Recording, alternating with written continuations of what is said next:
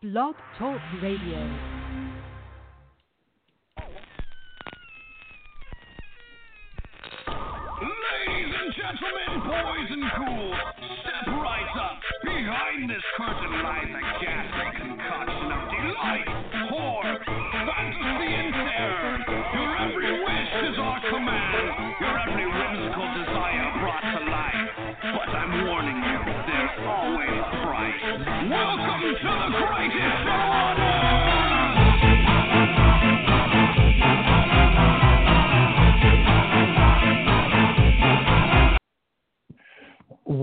Back, boys and ghouls, ladies and germs, to an all new episode of Talking Terror, aka the Mother's Day edition. We hope that you're having a good week so far and that you're ready for the upcoming weekend, which also includes Mother's Day this Sunday. So the Mad Monkeys decided to pick Serial Mom from 1994, directed by John Waters. So we'll be talking about that movie later on in the show. As always, I'm your old pal, the King of Horror, MDG, welcoming you back to this episode. And I'm also joined by the bold and the beautiful, the Goldie Keith. Mother, do you think they'll drop the bomb? Oh, wrong Waters, man. My bad. Yep. Yeah, no, not that one. Not Roger Waters. Yeah, no, the other one. Not Muddy Waters either. The, the worst one. Uh, I, I'm good, man. How how y'all doing? I'm doing just fine. Uh, how has your week been so far? It has been a week. That is for sure. Sorry, the animals are in fucking insane mode tonight, and I'm going to end up killing one or all of them. Well, one at a time. I mean, that could be good for the show to bring up the ratings. We have, you know, on-air deaths of chickens. Mm, yeah. listening to our own No. I mean, come on, man. You see posts on Facebook of dudes or kids doing retarded shit to animals, and then you get every asshole under the sun going, "Oh man, I hope if I ever found that guy, I'm gonna, I would take this and stick that and beat his face in and do this and that." It's like, yeah, okay, dude. Yeah, there's no such thing as bad press. That's all I'm saying. and of course, you hear the monkey in the background. That must mean he's out of tapioca. He's got a flowers that have all been stained. Oh, good lord, monkey! Welcome back to the show. Hi there, Bright Family. This is your sexy satanic simian, the Mad Monkey, broadcasting to you live from a luxurious pedestal at the, drunk, at the Drunken Monkey Rehabilitation Clinic. Now, before we begin, Monkey we would like to Yes, I do. But before we begin, I'd like to take a moment to wish my brother, the King of Horror, a very happy birthday. Because even though we mentioned it last week, this weekend is actually his birthday. so happy It birthday, is. brother. Once again, Oh, thank Happy you birthday the, uh, to King. Happy birthday Yeah. to King. Happy birthday, Yeah, yeah. King. Happy birthday to King. Oh. Oh, the king just showed up. Bruce Campbell. now, the now he king doesn't. showed up. now the king just wants to be like, "Where's my birthday cake?" Where's my king? But I do, uh. I do have to give I'll it to show that you my monkey though. the monkey and the uh, diva picked out some very cool birthday gifts for me. Uh, famous Monsters of Filmland T-shirts. Uh, as everybody knows, that was the first magazine I picked up before Fangoria, the Forrest J. Ackerman magazine, all about monsters and like Frankenstein, the creature from the Black Lagoon, a remote configuration from Hellraiser, and a very cool Ghostbusters complete visual history detailing Ghostbusters 1, 2, and the animated series. Beautiful fucking book. Very Now- sweet of you guys. You see, my early magazines were like Playboys. I read those too, but as a different story. Particularly, I Well, remember, I remember like almost with like vivid detail. Like I don't remember obviously the first one I ever saw. I remember I was a little kid and I found that in like my the the bathroom of my my great grandmother's house, where you know obviously my grandfather lived and my uncle lived. So and my Yeah. dad, so God knows who it could have been. Uh, but I do remember like the first one that I vividly remember opening and looking at, and specifically because it was Erica Eleniak from Baywatch, and this is when Baywatch whoa. like, first broke, and it was the first time I'd ever seen a girl with blonde hair down there. You know, up until this point, my experience uh, of porn had been all big popcorn bushes that were, you know, big, black, and basically looked like, uh, you know, what's his face from from Different Strokes' his head, um, Todd Bridges? Arnold. Oh, Gary Coleman. well, you can go that route too, man. You know, that's basically what they all look like, man. But uh yeah, Either no, one. this this lovely lady had one that was a fine blonde tufts, and it was like, ooh, they come in different colors. the carpets match the drapes.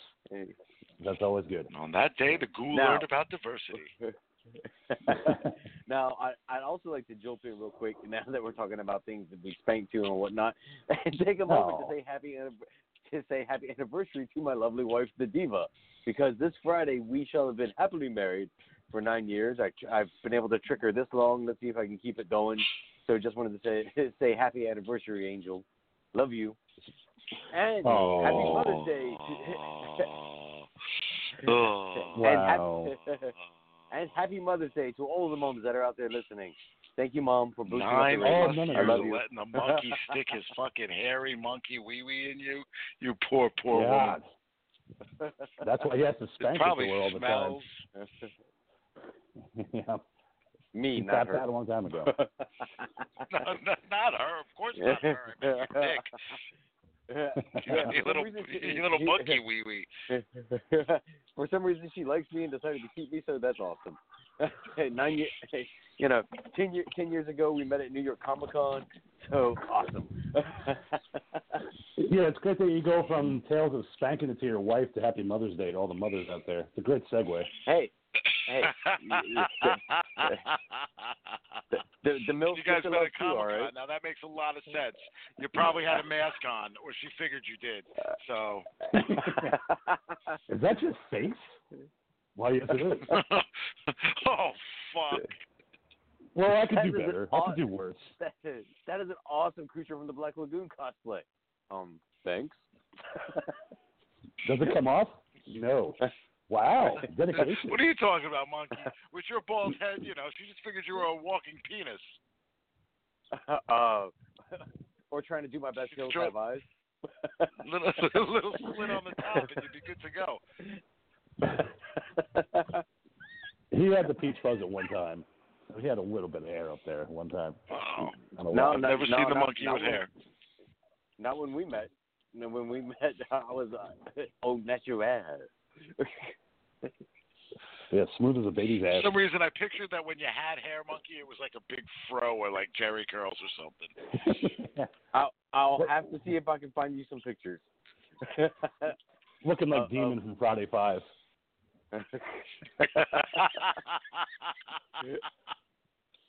Ooh, baby, ooh, baby. Yeah, monkey. Goddamn enchiladas. God damn it. I'm gonna get you, bitch. so yeah, I have to see if we can find a picture of the monkey with hair because that I think I would be fucking stunned. I wouldn't even know how to react. Like you fucking had hair. Like what I'll is that? see if I can.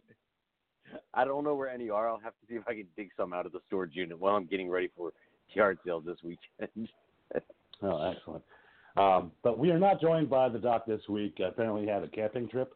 Uh, at least that's what I got from the conversation. So he's tired and he's at home. So hope he's listening. Hope we do well with the horror talk because you know how he likes to helm that. Uh, but I wanted to kick it off with the the uh, Ghoul because we watched a movie this past weekend that premiered on Netflix on May third. Uh, extremely wicked, shockingly evil and vile. The Zac Efron Ted Bundy film. Uh, so I had thoughts on it. We talked about it, but I wanted to get your thoughts on air of what you thought about this movie.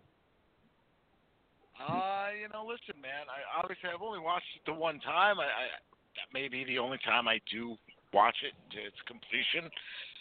Uh, I think Efron was somewhat serviceable, but I think I really expected more out of this film. Yeah, definitely expected more. Um, like we had talked about, I felt like they were trying to make him kind of an anti-hero in a way. Uh, rather than focusing on the narcissistic psychopath that he was, they treated him more like a, an anti-hero. And I know that you said that you got those vibes too. It was weird. Yeah, I mean, I think they definitely throughout the whole film were trying to, you know, put that shadow of doubt in place. Like, you know, maybe he was just misjudged. Maybe, maybe they didn't get the right guy. You know, oh look, he got pigeonholed because it turned out to be his girlfriend that called. Um, You know, I feel like there were a number of things that they kind of failed to to mention there. So, you know, when you're at the end of the movie and he's talking about that uh, he's only given names um, or admitting to doing any of this because you know he uh, he's just trying to get more times before he gets ex- uh, executed. You know what they failed to mention is the fact that he was also giving locations of said bodies. So it wasn't Yes, just was. that he was admitting to doing it; he was actually showing them, you know, where he was leaving said bodies, meaning that yes, he was killing them. Now, yeah, they gave us that quick scene where you show him killing one girl. Um, I think maybe that's what it was. Maybe what I expected was less of a love story and more of a movie about Ted Bundy killing people. Mm. So Would've what, better. so oh wait, wait, wait. Okay, so they don't cover anything about him killing people in this movie. Only during the trial. Only during his trials that he had. They don't actually show him doing anything. It's more of just him being on trial, him saying he's wrongfully convicted, he's wrongfully accused. You know, he didn't do these things, and him escaping, which is just. Uh, I, Yeah. I, I watched this scene in the movie when he escapes uh, for the first time in Colorado, where they said it to the box tops the letter, where it's like, obviously you're cheering for this guy, and you shouldn't be.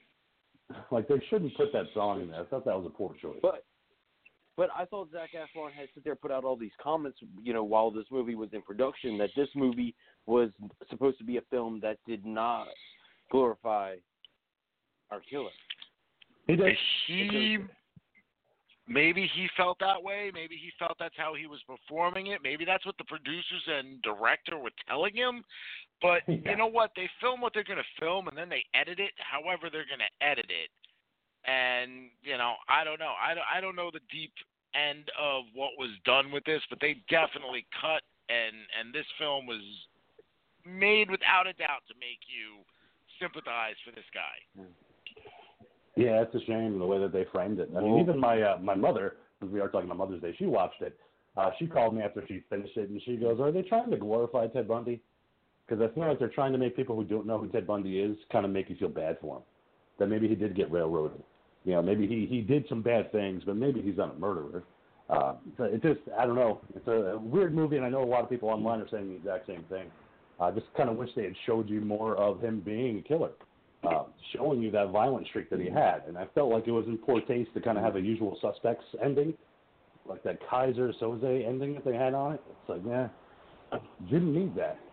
I just wish it went in a different direction. So, uh, in your opinion, like people who don't know anything uh, about him and watching this for the first time, trying to learn something, do you guys think that they're going to be walking away with the opinion that you know he he's a charming guy that maybe just actually didn't do it? I think so.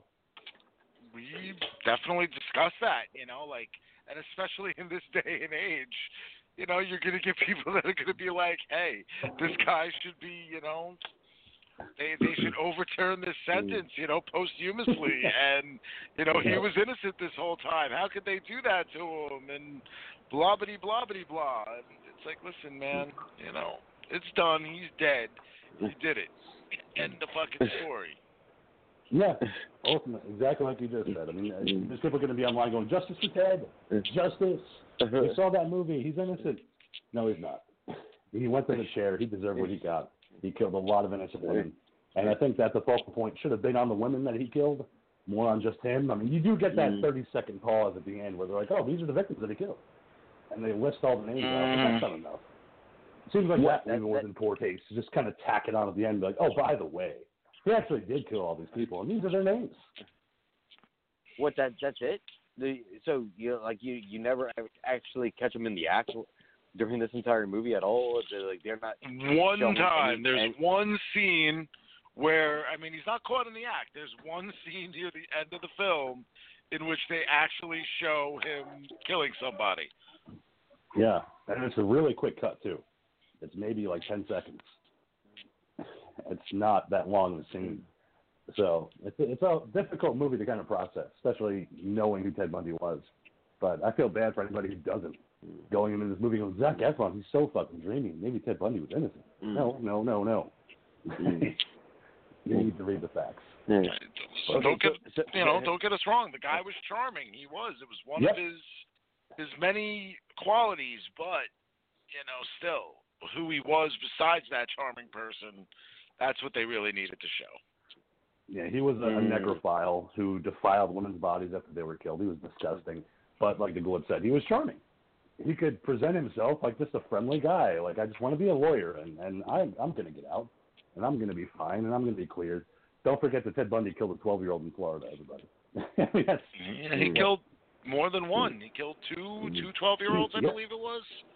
Well, he killed the one in Tallahassee, uh, Kimberly Ann Leach, and they said supposedly he might have killed another one, but they can't really confirm that he killed that one. But they definitely have him as confirmed killing one uh, in Tallahassee, which went against Okay. everything that he did, but he still did it. So aside from them uh, definitely getting the point of the story completely wrong, I know that you've seen the original trial tapes, King. Um, and I wanted to ask you, c- c- comparing Efron's performance to what you saw in the trial tapes, how was Efron's performance as far as nail, nailing down this character of Bundy? Um, eerily uncanny. I mean, that's what I commented on a lot of posts that he is eerily uncanny uh, as Ted Bundy. He had to have studied these tapes. Uh, in particular, an interview he did in Colorado in 1977 when Ted grew his beard out and he changed his appearance and he's talking to an interviewer and his eyes are darting around. He's kind of laughing and he's kind of having this cajoling thing with an interviewer.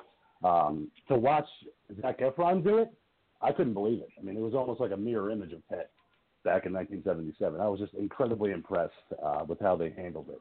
Um, so yeah, Zac Efron did a great job, but I felt like there could have been something more that he could have done to make this character more sadistic than what they presented it as. Okay.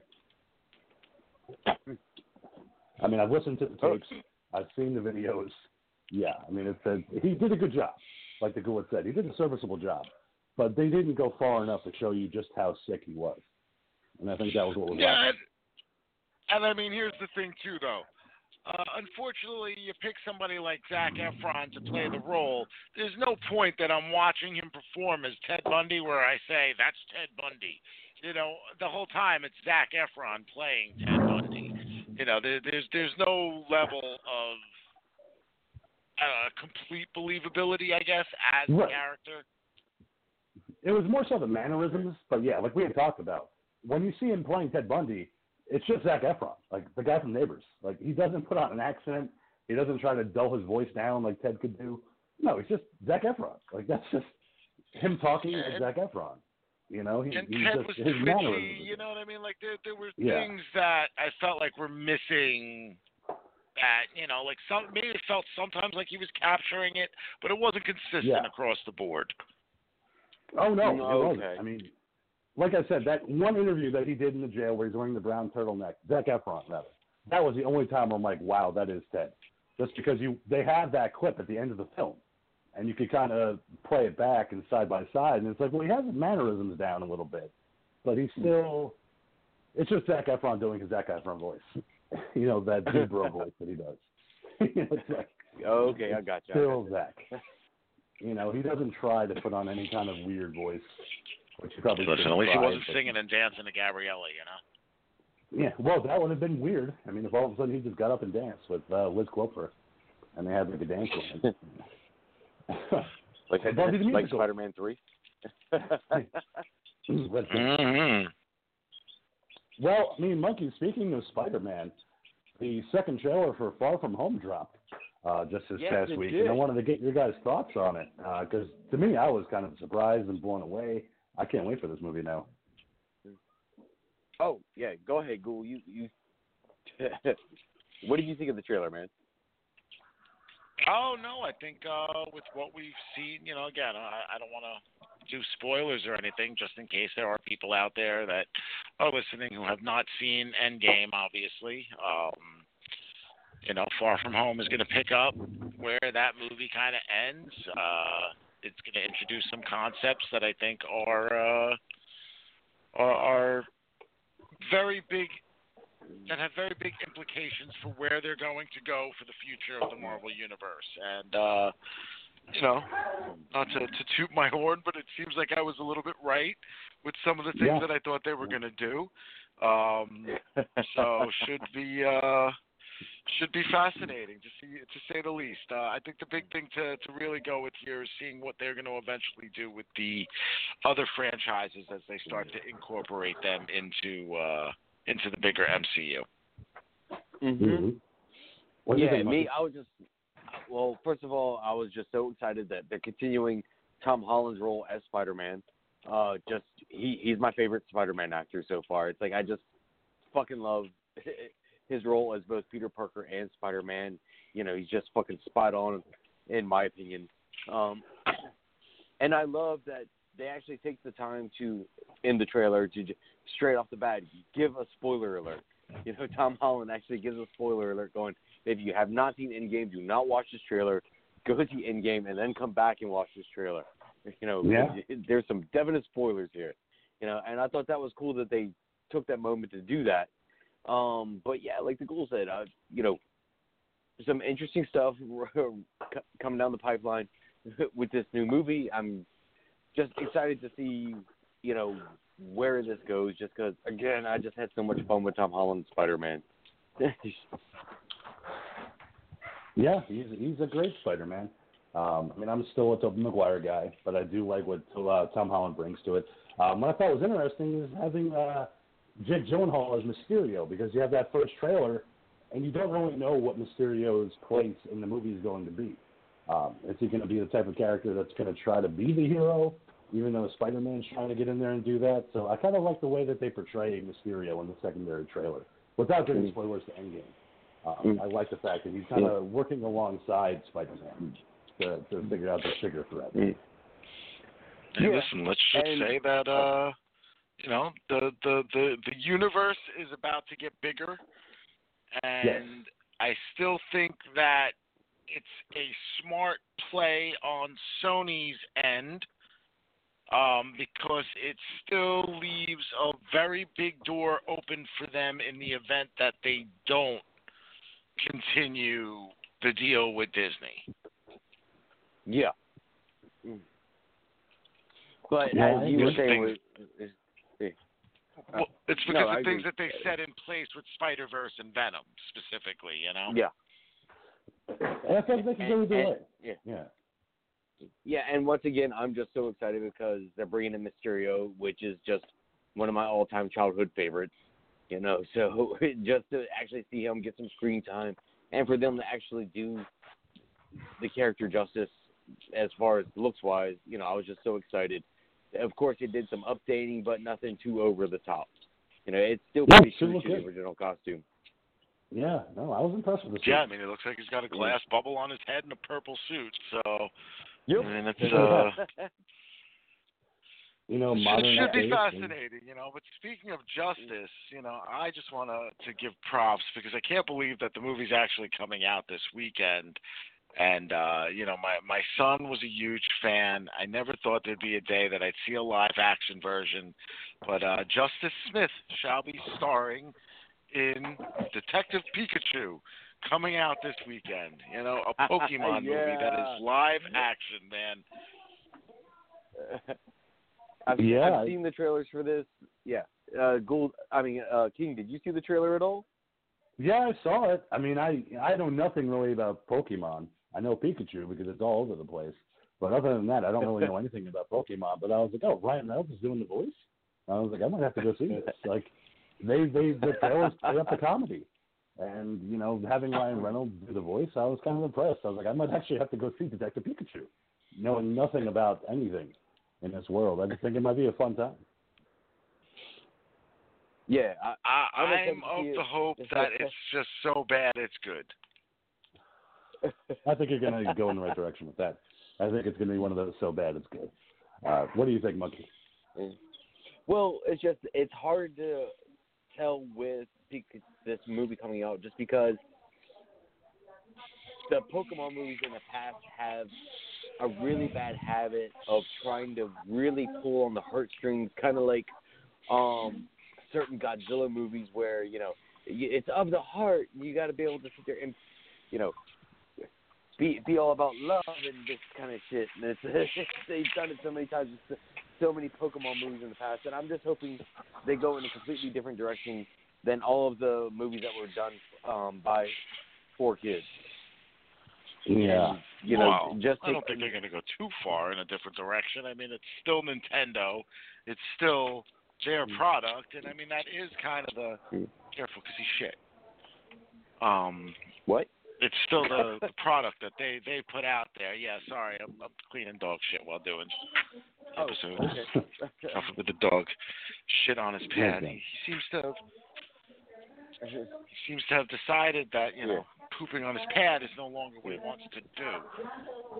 oh. No, he's moving on. He's trying something different, seeing if it works. No, but it's just all, all of the Yeah, like the floor. movies were done You know, just- like, hey, I see the pad over there. I know I used to shit on it and get rewarded for it, but even though that pad is there, and even though I like that reward that I get, I'm still gonna go shit five feet away from it.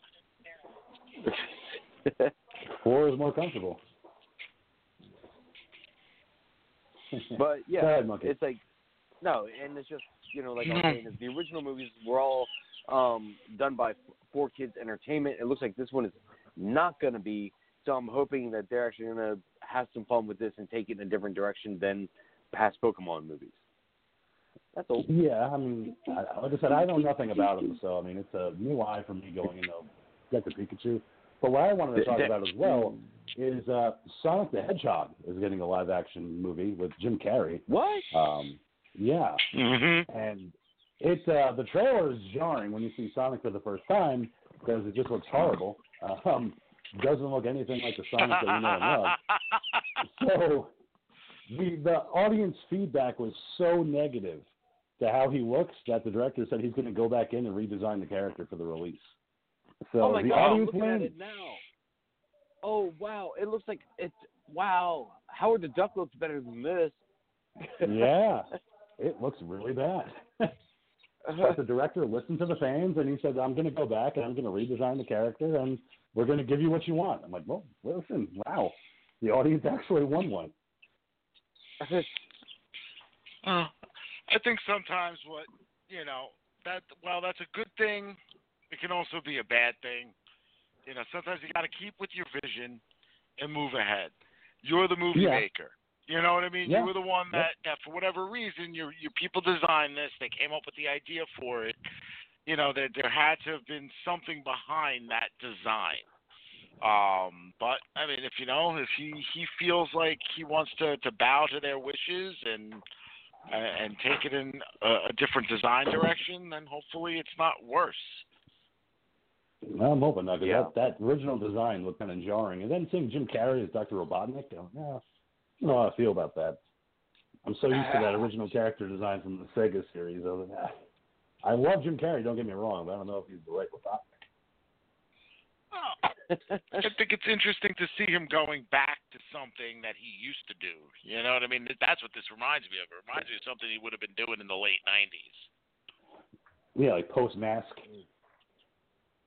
Mm-hmm. Yeah. I'm thinking Schumacher Batman movies. Well, yeah, yeah, the Riddler. I mean, I I like that one. You know, I mean, it's not my favorite in the series, but I do have a soft spot for Batman Forever, just because it's so just over the top and stupid. it's much better than Batman and Robin. Mm.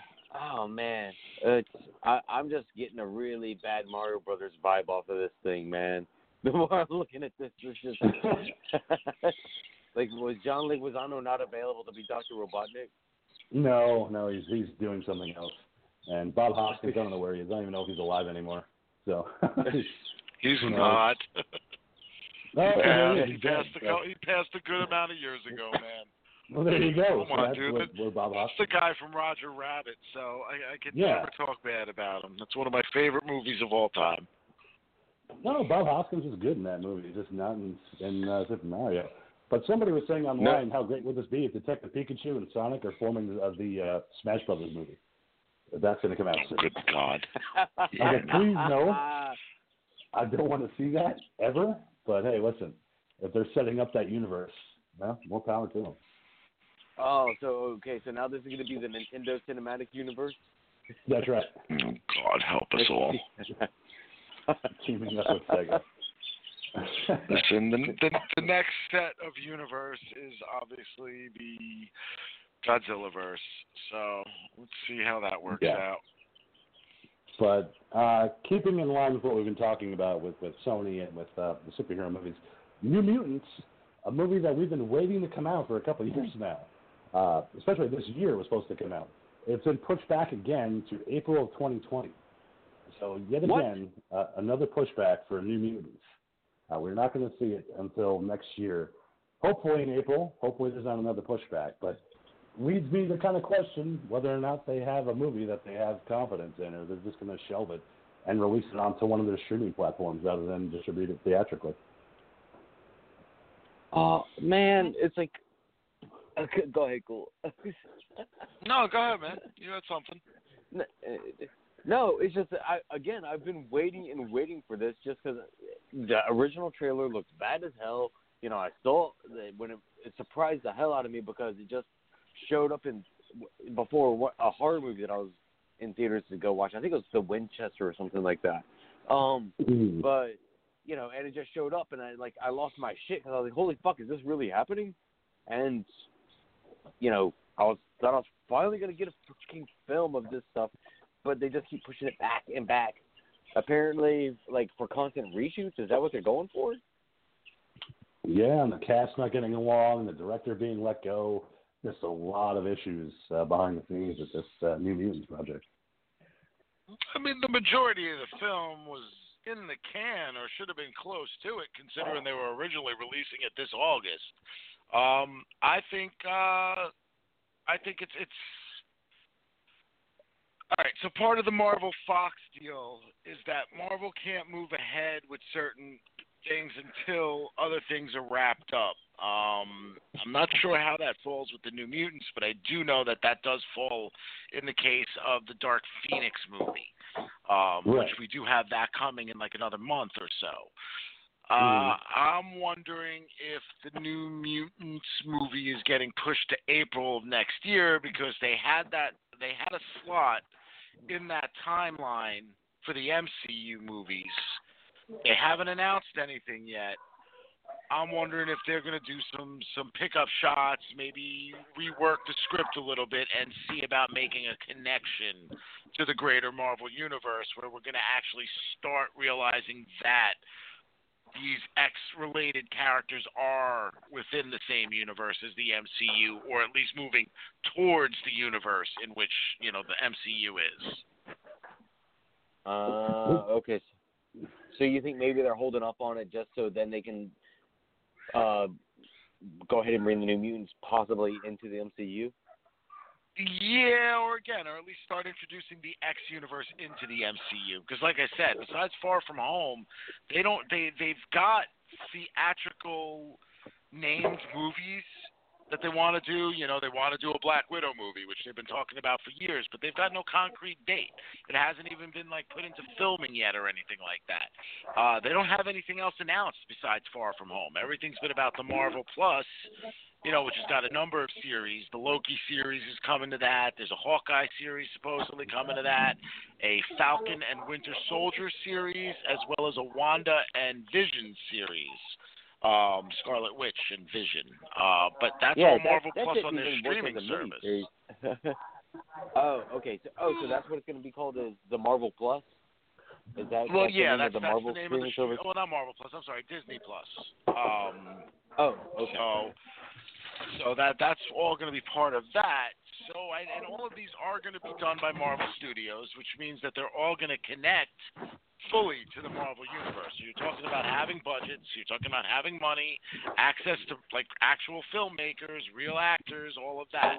We're not looking at what we saw with like the even though some of the Netflix stuff was good, that was done by Marvel Television Studios, not Marvel film studios. So that's who's taking over for the Disney Plus stuff.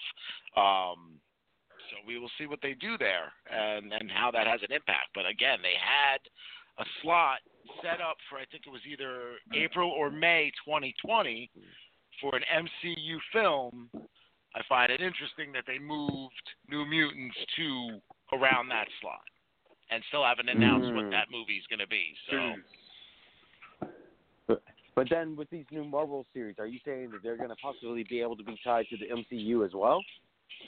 They are going to be 100% tied. The Loki series is going to have Hiddleston in it. You know, That's so we're not talking Okay. about not ha- we're not talking about not having the actors. I mean, we have the actors, the actresses. These are live action films, uh, or you know, Mm. miniseries. There'll be eight to ten Right, okay. episodes, I would guess. Um, you know what I actually really am, uh, you know, and I don't like animated stuff. You know that. But what I am Yeah. interested in is they are doing a what if animated series. So that I am looking forward to seeing. Oh, that was such a fun series. Mhm. Yeah. really looking forward to that one. Same with it come out with. I mean, I know you're not a big fan of animated, but if that's the way they can get it done, do it. That's just to get it out there. Now, Marvel and Disney are definitely paying us, right? So that's why we're talking about them as much. No, just kidding. Oh, I feel yeah, they yeah, should. yeah, that, that, that- yeah. That's that's totally why we're talking about this. Reach out to Kevin Feige to get our check. Nah, we're, we're just we're just big fans to, to all that are listening. So We are, but- but, uh, go ahead, Monkey. Oh, what is this? Just real quick, and then we can move on. Is I find that really interesting that Marvel was smart enough to take notes from DC again, once again, about what not to do, because again, DC has all of their television shows, which has huge fan bases, but DC is not that will not be willing to move any of those characters over into any of their MC um in, into any of their cinematic universes. different setup. Yeah. You know, when you're talking about the Mhm. people that they use it for, like the CW and stuff like that, those are like sitcom slash television actors. Um, I, I me and the King have discussed this with like Tom Welling from Smallville, and possibly like Yeah. have, should they have moved him up to being Superman in the like in like actual theatrical films. Um, Right. That might have been possible for that actor.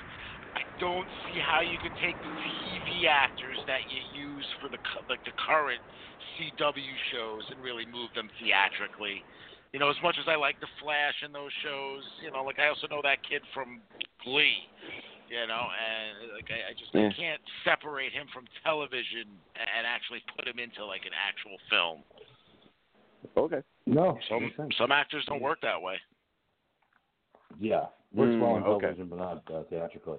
Um, but we talked about New Mutants, but uh, I don't know if you guys have been following for the past couple of years that they were hinting at a Gambit movie that was going to be released uh, with possibly Channing Tatum playing Gambit and Channing possibly Tatum. even directing. So what happened Mm. is that they have completely God. removed Gambit from the schedule. It's supposed to be released March 13th of 2020. They've now completely removed it from their shooting schedule. So it is officially canned uh, until further Oh. notice, which I don't think it's a bad thing. I mean, I don't think a Gambit standalone movie would have been that great. No, Ga- Gambit doesn't have the pull like he used to, like you know, t- ten plus years ago.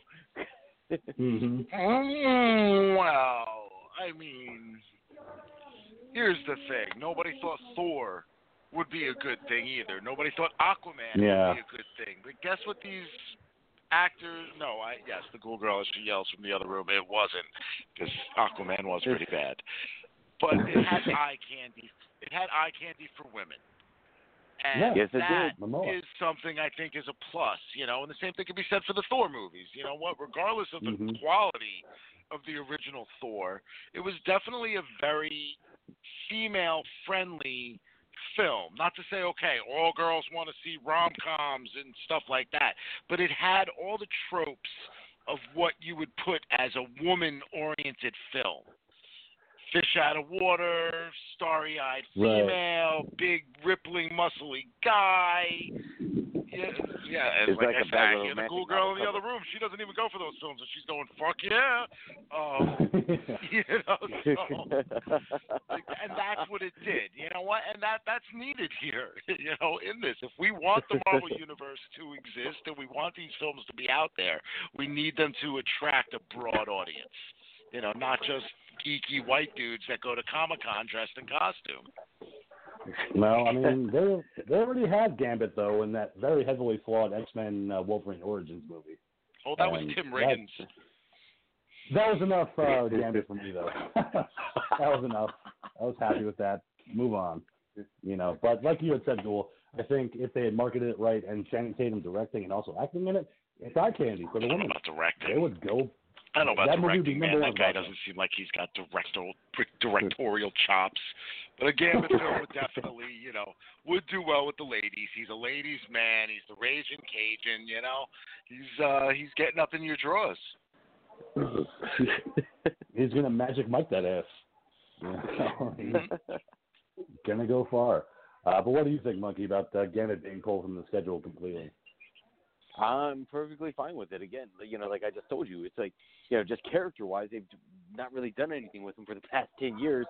You know, but the Ghoul brings up a good point. If they write the story right and you know have Gambit charming like he used to be, you know, extremely, extremely charming, and just you know have that have that accent going on. You know, who knows? It could work, but you know, I'm I'm not miss bon it. temps. Mon. I mean, I was surprised that they had. Oh, Uh, mon- smell, smell your panties. I mean, hey, when I saw X Men Apocalypse, I was surprised that they had Jubilee in it. I was like, oh my god, Jubilee from the animated series? Hell yeah! but didn't play a big part. But they No. made it happen. no, Ju- those no, frog legs Ju- in your Ju- legs. no, Ju- Jubilee I couldn't started even in get the comic book. out.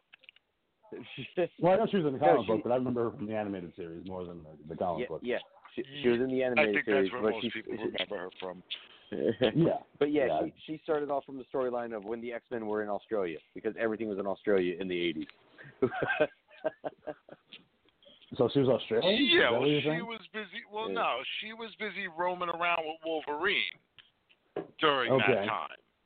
The X Men were in Australia. Jubilee was bouncing around with Wolvie, and then from there she ended up uh with the X Men proper for a while. yeah, They just, you know what it is, is they en- people enjoyed the Wolverine Kitty Pryde storylines. They needed a Yeah. character that was going to be a kid that didn't move over to like the to the proper X Men yet, and you know, being that Wolverine liked to to roam around like a Japanese Ronin half the time too, giving him a, a an Asian style character that kind of fit that that role seemed to to make sense at the time. almost like Hmm. a lone wolf and cub, but a little bit older. Mm-hmm.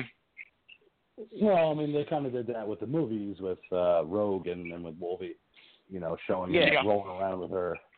But yeah, you but know, more again, that's platonic. where it started from. Was Rogue and Wolverine? Oh no, shit, this shit. No, okay, got it backwards. All right, but okay, yeah, but it worked. I mean, it, right. it made for a good film. I mean, it made for a, a good continuation. Um, but yeah, Gambit pulled.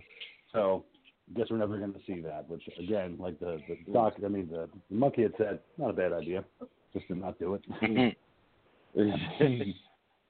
I know that uh, there was an article that popped up uh, earlier today showing Scott Speedman, uh, the son of uh, uh, Clint Eastwood. He was in uh, uh, Wolverine's outfit, the yellow outfit.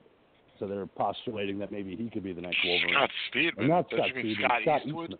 Yeah, Scott Eastwood. I'm thinking about the other actor, Scott Speedman. Yeah, but I thought that would be a good idea because I like Scott Eastwood. Who from Uh, so if Scott he's gonna Speedman take from over- Felicity? Yeah, and from The Strangers. Yeah, I was thinking about the wrong Scott. yeah. But yeah, Well, if that- he's going to take over, I think that'd be a good casting choice. Well, that's interesting that Scott Eastwood when I remember back in the day, the early days of Wizard and stuff like that, before we were getting any X Men movies, and they would always have these poll- polls where you would write in and you know ask you know who would be your dream cast for this stuff. And I remember so many people saying Clint Eastwood as Wolverine. Just he he was just always Whoa. too tall, but the but the face was Just perfect. Too, And too tall, not hairy, and not Canadian. Okay? No. I mean, come on, people. Just because the guy kind of has similar facial features, it does not make him the fucking character. and when was this poll taken? This is during his heyday at Clint Eastwood, or is this like Gran Torino uh, Clint Eastwood? No, No, his again, heyday. I'm, I'm talking about. Er, no, yeah, yeah, I'm talking about you know Late 80s, early 90s. back- Oh, Yeah, okay. back when so when, Wiz- yeah, okay. back- yeah, not, I'm yeah, talking about not back when yelling at people to get off got his started. lawn. No, no, I'm talking about when Wizard first started, early '90s. Okay. Well, no, still would have been a bad choice. I can't imagine I Clint agree. Eastwood as as Logan. it's just so fucking bizarre. You might as well get Jack Palance. Is he going to do the? Hey, listen, man. It's it's not like Hugh Jackman is all that far from Clint Eastwood. They have similar looks to one another. Um, what I'll Mm. give you, Jackman, is the fact that he took it and he ran with it and he got himself Yeah. jacked and you know what, clever filmmaking and basically the the big thing was eventually they got to the point where they just said, you know what, fuck it. It doesn't matter that the character's supposed to be short. We're just gonna film this how we're gonna film this, and that's that. Um, you know, gonna I, the like to tricks. I'd like to see what they're going to do when they eventually bring Wolverine in, because again, Marvel, being that they own these characters now, it's it would be foolhardy for them not to. But I also know they're smart enough to where they're going to take their sweet ass time, find the perfect person for it, and, and introduce him correctly. Mhm. Yeah, I mean, we'll, we'll see what they go. I mean, I know uh, the Goal and I talked about it, uh, possibilities for a Wolverine movie. Who could possibly be in it? Um, so the possibilities are endless as far as that goes, and I'm looking forward to seeing how they handle it. I mean, if, if Hugh Jackman wants to come back, he'd be welcomed. Gotta I be. he would definitely be. We talked know, about but- how that could work. That would definitely be Yeah. an interesting thing. Yeah, we definitely have, and that's a spoiler for Endgame, so I don't really want to talk about that. Um, but what I do want to bring it in back to the horror fold, uh, David S. Goyer, who penned the Dark Knight uh, film with Christian Bale, which is probably a lot of fans' favorite of the Christopher Nolan films. He also, unfortunately, did Batman versus Superman, Dawn of Justice, but apparently now he wants to tackle Pinhead. He wants to do a reimagining of Hellraiser updated for the new generation, which is going to be fast tracked in production because of his love for Clive Barker, his love for the material. He wants to make a completely new Hellraiser film for a new generation, and he feels like he has the oats to write this script and make it worthy. We've had seven or eight different Hellraiser movies, which the last one coming out a couple of years ago, uh, Hellraiser Judgment, which I think is an actual good movie. Um, but I don't know if we really need more Pinhead. I think we've had enough. I think the character needs to retire, just like a lot of these characters need to. So I wanted to get you guys' perspective about a new Hellraiser reboot. Man, if you you're such a fan of it, then why don't you try and get Clive Barker to do it? it's like, so why do you think you can do a better job than Clive Barker? No, Clive probably doesn't want to do it. He just wants to get the checks. I mean, that's my personal opinion. He's like, hey, you know what? That's my character, but you want to write it? Go ahead. I'll just get the checks. I, I'm fine. You go ahead and make another movie. I'm just gonna be over Yes. here, keep smoking my cigars. Make it sexy. Make it weird. So Bradley might be able to do it again. Hell yeah. Anyway, Books of Blood, anybody? Books of Blood? sounded like sounded like an old Jewish woman the entire time. God, I love you, Clive Barker. so great. I mean, not trying to make fun of him too much, but yeah, that's what he sounds like now. Um, but, yeah, Monkey, what do you think about a Hellraiser reboot?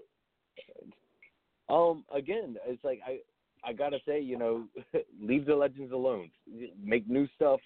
We we don't need another reimagining of an another classic. You know, let it lie. Let them stay in hell and move on. And if you, you think you got the chops to make a great new horror movie, make an original one instead of tr- trying to resurrect another one from the dead.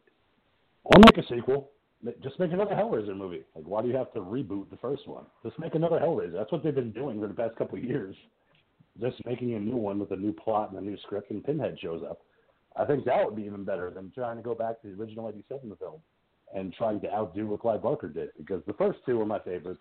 Part three is kind of just candy for me. You know, it's one of those guilty pleasures. But those first two are solid, solid films. I just can't imagine doing any better.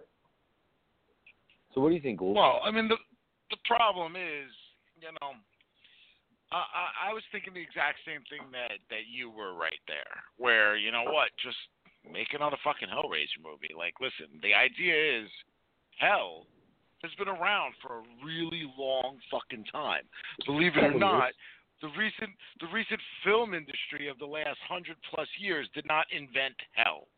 Um, it has existed throughout many religions, many different styles. You know, I mean, it, it, it's prevalent throughout all kinds of things. That being said, problem with a film is that you start throwing out the sequel, the the, the sequel. Wow, I'm really fucking speaking Squeakquel. English today, huh? The sequel. I'm thinking. I'm thinking of the Chipmunks. chipmunks. You start throwing out the sequel word, and it turns Yeah. people off.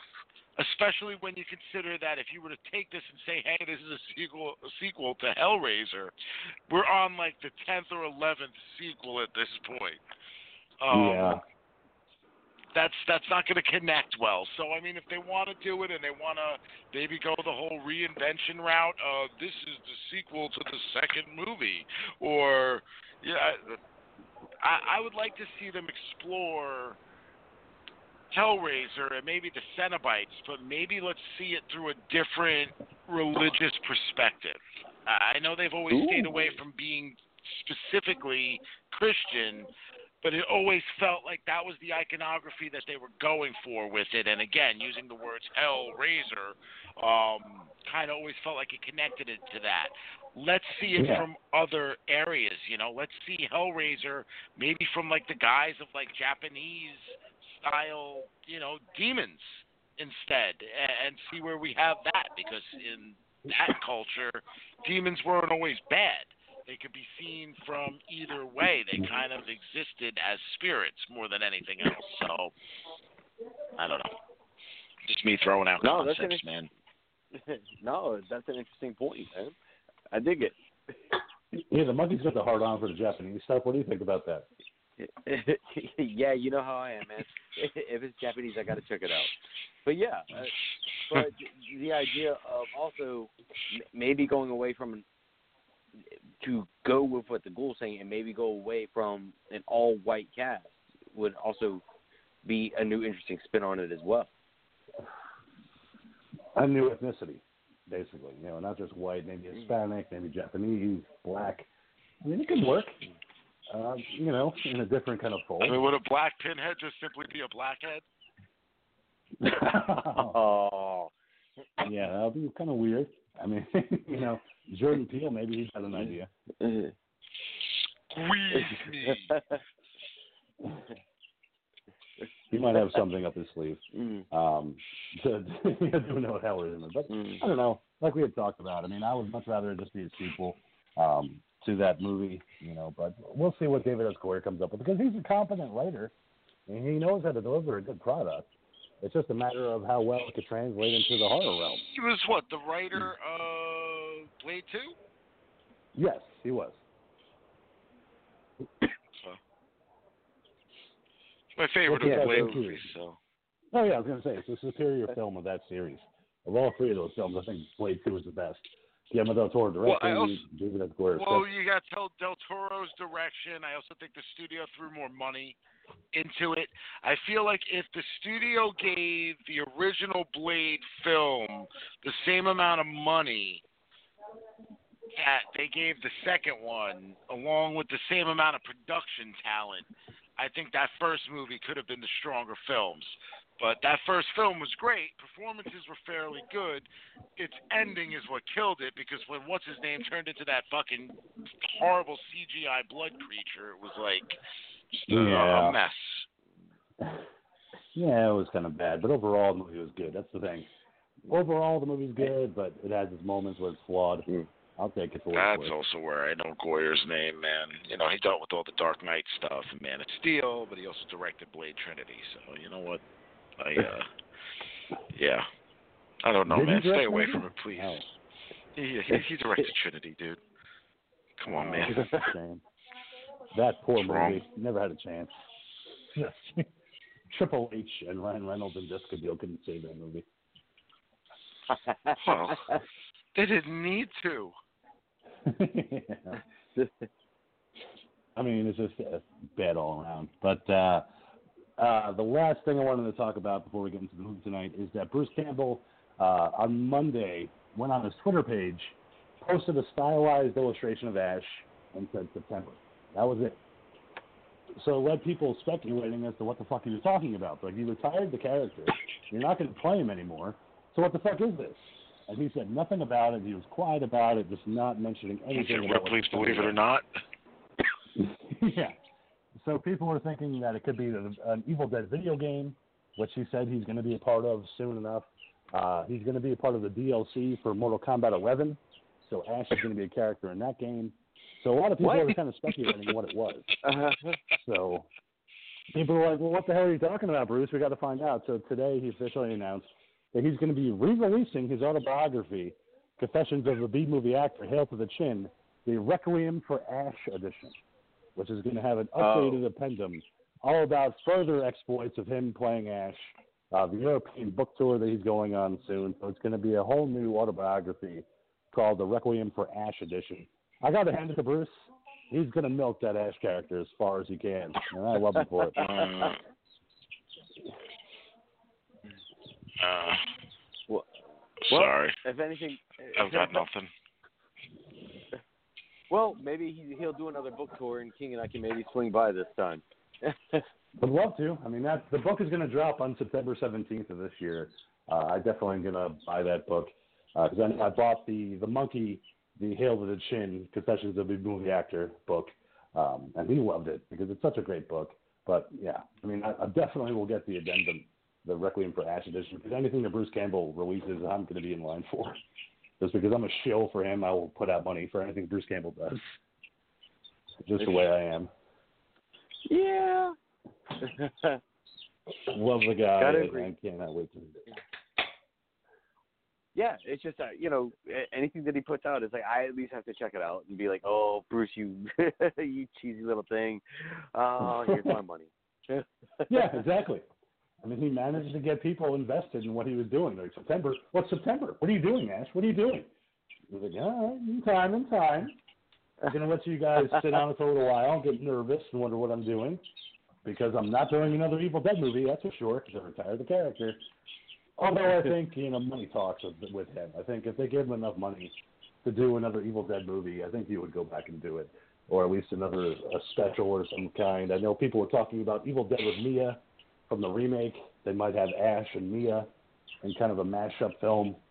So I don't necessarily think he's hung up the chainsaw for good. I think he might come back for another one if the money's right and if he feels like it's the right time to do it.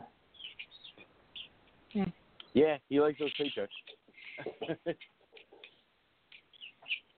Daddy needs What a was that car. number? yeah, right.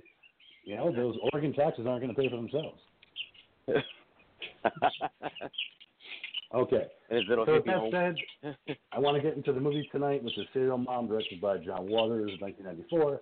Uh, this is the Mad Monkeys pick, so why don't you get into it? Uh, what's this movie about? Why did you pick it? And we'll kick it off from there. All right. Yep.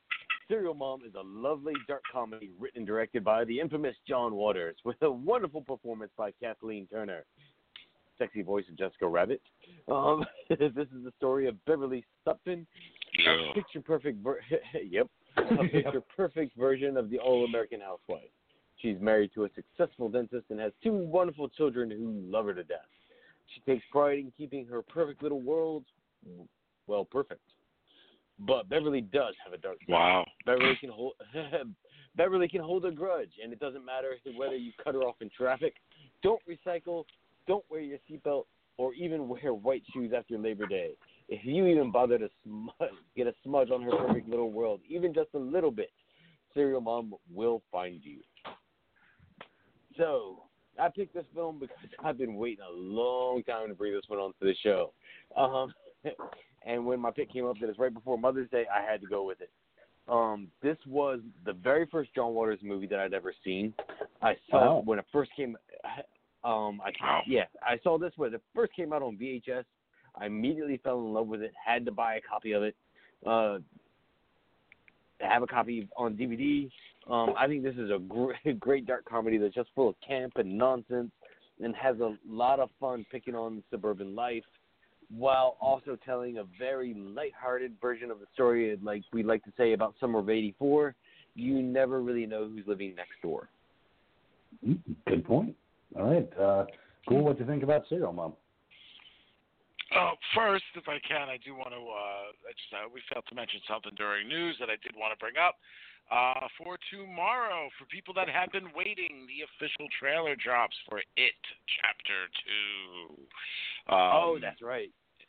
Enjoy, enjoy. I know I'm looking forward to that, and uh, and yeah. So I, I'm not sure what time, uh, but I'm sure you'll find it on the tubes of you and and all of those wonderful internet places that you find things like that.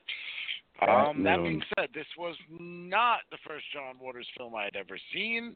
Um, though this is the first time I am seeing this one. That distinction would go towards Crybaby, a, uh, what in my Mm, opinion is yeah. a much superior film to this one.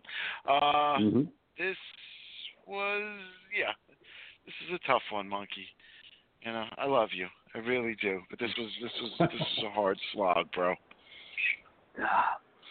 oh man, I have a great time with this movie. I really do love it. But okay, King, what do you think of Serial Mom?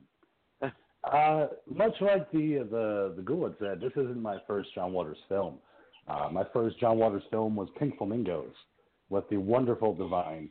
Uh, it was sick, depraved, everything that I hoped it would be because I'd heard about it for a long time. Uh, then I saw Crybaby, uh, like the Ghoul had said, and I think Crybaby is the perfect film.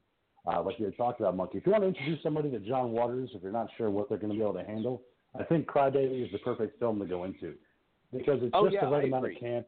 It's not too weird, but it's got that great aesthetic uh, with Johnny Depp in the lead, uh, and it's just a lot of fun. Uh, Serial Mom, like I told you, Monkey, I've not seen since the '90s. I watched it a couple times on VHS, never went back to it. Uh, not to mean that it's a bad movie necessarily. It's just one of those movies where it's just it, it's passable. Um, you know, it's, it's a fun little movie. It's a good John Waters movie, but it's not his best. Um, but it still has its elements that are fun, uh, where he could put the dark comedy spin on a horror film and still kind of, of make it in, walking that line of horror film versus a dark comedy. Yeah, I, i should and have I up the picture of ghoul girl with john waters Oh, you met him? Oh, I'm jealous. well we rode we actually John both Waters? did we we ra- we rode an elevator with him at the one horror con That's Uh, right. I remember you telling me about that now. Oh, and like you know, it's John Waters. I felt like you know, I don't know. I was like, yeah, I felt. I figured the guy didn't want to be bothered. You know, besides acknowledging that obviously I knew who he was. Um, you know, for that, I left him alone. You know, he was getting ready to check out and all that stuff. And so I, as soon as like we got out of the elevator, I kind of like scampered off.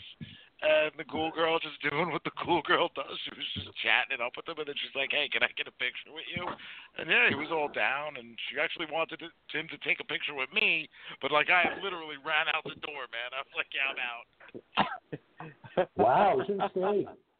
Could have gotten a picture with John Waters. That would have been great. I mean, I'm sure he would have been fine with it. He seems like that type of guy Oh, that just wouldn't mind. yeah. Again, like I said, I, I have that weird thing with like I don't know with celebrities of that nature. It's just. Uh, I know that they're the types that get bothered by people all the time for Oh, stuff yeah, like yeah. that, and I just never want to be somebody that bothers somebody like that. I have respect No, for I the mean, guy. he- you know, like I may not love all of his work, but I do have respect for what he does and what he's brought to, to films. He also does strike me as the kind of person that would just love getting any attention he can get. I don't know. Yeah, I, yep. Just you know, it seems like he he seems like he would love being the center of attention. Um, because I watched um, I don't know if you guys saw it, but he had a special of, of a one man show that's just him on stage talking about his um film making career and just the stories he was telling and it's a great movie to watch of just watching him just uh, up on stage and talking about you know having fun making movies it's, Yeah, no, I haven't seen that. I've, I did read a book that he released a couple of years ago. I can't remember what it was called. I think it was called Sicko, uh, where he basically hitchhiked from Baltimore to Los Angeles, and him just riding with different people and getting interactions with different people. Some of them were fans, some of them weren't. Uh, just kind of a good essay uh, of of his adventures, kind of like a Jack Kerouac sort of thing. Um, fantastic Oh, okay. But yeah, he always struck me as the type of guy, like you said, Monkey. You know, if you saw him on the street and you said, "John Waters, I love you," he'd be like, "I love you too." Like, let's talk. Like, you know, let's, let's which one of my movies do you talk like? Yeah. Um, but with Serial Mom, what I thought that John Waters got right with the movie is that he does a very kind of David Lynch thing here with the movie, where he shows you the kind of beaver cleaver 1950s aesthetic of a perfect American family, uh, with Matthew Lillard playing Chip, with Ricki Lake playing Misty, Sam Waterston playing Eugene, her husband. It's all kind of Americana, you know, at its best. But there's a, a dirty kind of layer to it, where if you piss her off, she will kill you. Um, she could murder you, then have dinner on the table by five. Yeah, and that's uh, the kind of thing that I took away from it. Um, you know, especially with Matthew Lillard, this is his first film, and kind of seeing him in this movie, I liked him. I mean, I know uh, Ghoul, you've met him, so to see him in this movie, it was like, oh, it's refreshing because to see Matthew Lillard in the early. Met him, yeah. He, he was a cool, cool dude, man. Like there, there was a guy that was fun, man. It was a fucking trip. Um. Yeah, you know what? I don't know if I Damn. would call like again, I think this is one of those subversive films where these things are kind of like layered and hidden in there. Like, yeah, maybe on the outside this whole thing looks like the perfect American family. But like Right. deep and layered in there is if you look at Matthew Lillard's character, he's completely obsessed with horror films. It's almost like a disturbing level. Um, Like me? You know, Ricki Yeah. Lake's character, besides being a heavy set character, she's also very clingy. You know, she's always falling in love with every single guy that even like looks at her. You know, she's got the cop Oh, yeah. coming in, she's busy making eyes at him. There's the boyfriend, supposed boyfriend character. You know, she's all goo goo gaga for him, and so forth and so forth. So there is a lot of dysfunction going on within this family. It's just that Oh, yeah. it's it's hidden well by making them look so perfect and so beaver cleaver. The dad obviously is completely, you know, oblivious to everything going on around him. which it worked for me, his character. Just being completely just oblivious to everything going on, completely aloof. You know, the the great Mhm. scene of them having sex that one night where she's just completely just power lifting him and he's like, Oh my god, oh my god, these the kids are gonna hear. She's like, I don't give a shit. you know. Yeah. Matthew Lillard and Ricki Lake was looking at each other like, Oh God. Dad's being raped. you know. Oh, I mean, I don't know about you guys, but hearing your parents go at it is never a, a pleasant thing. You know, I know I uh. I I remember on one particular evening while living in Staten Island, I had gotten out of bed to go to the bathroom, and as I passed by the living room and happened to hear certain noises, I look and there's, uh, yeah, there was stuff going on that no Oh, kid God. should ever have to fucking see. Yeah, like No. full on visual Uh. shit, man. Like, yeah, not good, not good. No, no, no, no, no. You don't get over that kind of shit, dude. It fucks you up for your life. Yeah. You don't. And I love the fact that John Waters included it in the film. You know, it's just- it's something that you never come back from. It doesn't matter who you are. Like you just you, you're changed. It's, Oh, it's one thing to hear it. At least he didn't show them. At least the kids didn't have to see it. You know, like that, that, that. Yeah, no, no. Close your doors. Lock your doors. Don't do it in the living room, people, please. Not when you got kids that can wander out. At least drug Yeah. them.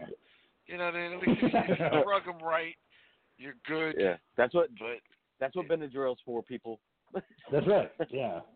yeah, Mommy and yeah. daddy want to get Time attack. Some Benadryl. Time Yeah. attack. Yep. Maybe that's Blow why 'em I'm up. having having Sleepy sex. time shit, man. me. So But I thought speaking about Ricki Turner- Lake. Yeah, go ahead. you know, Ricki Lake's one of those those actresses. I, remember I was talking to the ghoul. Obviously, I remember. I was talking to the ghoul girl about it last night. I say it like this was so long ago and far away. Um, you know, she's one of those actresses that I feel was better looking when she had the weight on her. Agreed. Um, I agree. She, she's got a very cute, pretty face that when she lost all that weight, I feel like she lost a big, I hate to say the word, chunk of that look.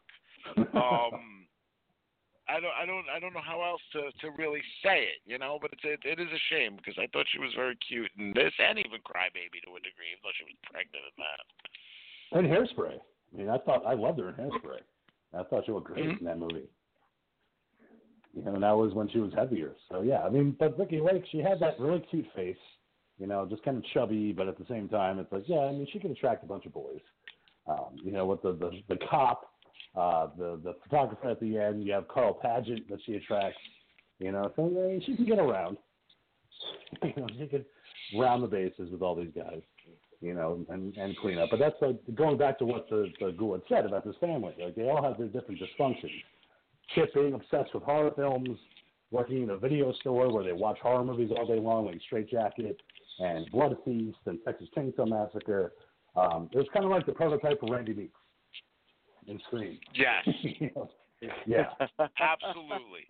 Like I Yeah. seriously feel like like yeah, Wes Craven watched this movie, saw this performance, and was like, "Hey, listen, I like what you did in that. I want you to channel that again, but this time we're gonna actually have you kill people."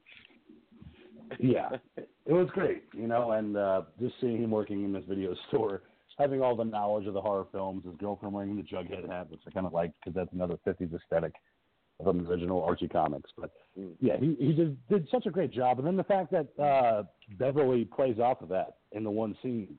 Where she tells uh, his girlfriend and Scotty, played by Justin Whalin from Child's Play 3, to leave the room. And she's like, "Oh, is this where the tongue gets cut out?" Like, "Yeah, let's rewind that. Let's watch Mm. that." The heart, she's yeah, kinda- yeah. I want to see where the heart gets ripped out. so she has that kind of, of of darkness to her too. Even though you know she's a killer, she doesn't stop Chip from watching horror films. You know, it's just a fun thing that Chip likes to do, and she kind of supports it, which I like. You know, support your kids Yeah. in liking horror movies. they the parents definitely love their children. That is that is definitely seen. And Ch- uh, and Chip's buddy, you know, Justin Whalin. I just love the fact that he's getting all fucking Scotty. nasty and sick over the uh over the horror film, but you know, he's got his porn out all the time, man. All the time. Watching Chesty Morgan films of all films, the Doris Wishman films. That's what he's getting I- off to. I feel like John Waters like knew me or knew a relative of mine, man, because this kid really reminded me of myself at a at a younger age. John Waters is standing Yeah. outside your room. Someone taking t- t- t- taking notes outside of your window. Like, holy shit, how does this mm. kid jerk off this much? Doesn't he ever not watch porn? You know what, man? Hell, I say it like as a kid. You know what? It's not all that far from like the truth today. It doesn't matter how much sex I actually get from the ghoul girl. I mm. still fucking, you know, if I get that alone time, it's fucking bouncing. Wow, wow. yeah. I love, I love Um, me but- some me. yeah, gotta watch it. Um, I do love the fact that Beverly, you know, she fucks with her neighbor, uh, making the phone calls to her. You know. You fucking pussy, you fucking pussy, like you know. Oh my God, you're such a dirty mouth, like you know. And then when she goes over later and she's like, "Oh, those are beautiful flowers. What are they? Pussy willows." Pussy willows. yeah. Just fucking with her neighbors. Mr. Stubbins, the teacher that wants to talk to her about Chip, she ends up running him over with a car. I was like, yeah, okay. This is a mother that No, loves her but she- kids. No, but she no, but she runs him over the car just because the teacher suggests that Chip could be possibly, you know, mental and have issues Yeah. because he's all about Exactly. these horror movies and always drawing scary pictures, you know, and he's possibly disturbed. But Which the were thing that I disturbing images. They were. Yeah, they. yeah, not but soft that, that's yeah, but that's also shit that I drew in high school too. You know, all, all of us horror fans. Uh, you're you're not helping anybody here, monkey. Th- This is true. no. Okay, no. Walk but it I back. think that, but I think though that things started to escalate for her to, and sw- switch gears on her when he bothered to sit there and ask, "Were things okay at home? Or is there a problem at home?" Therefore, questioning, you know, Right. what her what her perfect little world, and maybe it's not perfect in someone else's eyes. So now she's taking offense to it, and this is when things start to become fun. Right, and when she backs over with the car without any Eh. question, and then going home and be like, "All right, got the dinner on the table. you know, let's eat. Everything's fine." You know, kind of snapping back into the the all American housewife and, and mother again, uh, which I kind of like. You know, But- she could turn it on or off, and it was great. Go ahead, Yeah, but now I wanted to ask you guys: Do you think this was like maybe her first kill, or you want to think maybe she's been doing this for a while? Oh, I think she's been doing it for a while. I don't think this is her first rodeo. See, because I took it as this was her first time doing this, and that's why she was so excited and was like all over the dentist and that night because she was so excited and felt alive from doing this, and that's why I was thinking that this was her Mhm. very first time doing this. It's a good argument. Yeah. I know I agree with the monkey on this. I don't think she was killing anybody prior to this. I think she'd want maybe she wanted to. She obviously had been reading all these serial killer things. She had a fascination with it. She just wasn't going through with it. You got to figure again. This is such a small town. It's not like they just moved there. Um, Right. you know the, the the few deaths that start happening during the time that we're watching this movie are making a big deal uh or, or made a big deal of so i would think that if there were killings going on prior you know obviously this this film would have started much differently Well, Mm, because the, the cops' okay. whole reason for being there in the first place was because of the obscene phone calls, and they just Yes. wanted to find out what they were happening. So it would have been an interesting dynamic if they had it be there was somebody that was found dead. They don't know why, and that's why they want to investigate. But instead, it's the obscene phone calls that the neighbor is getting, Well- and you clearly see Beverly is the one that's spearheading this campaign against this Yeah, woman. well, you know. well, it's not just obscene phone calls. It's also uh, na- nasty letters that are being sent in, um, you know, serial killer type thing with all the letters cut out and put, put all Right. over the thing. And and and here and here Beverly's smart because she's using magazines from other people's Right. magazines She's and smart. digging through digging through their recyclables and getting their magazines and using them to make their serial killer letters that she sends off he to her annoying neighbor. pussy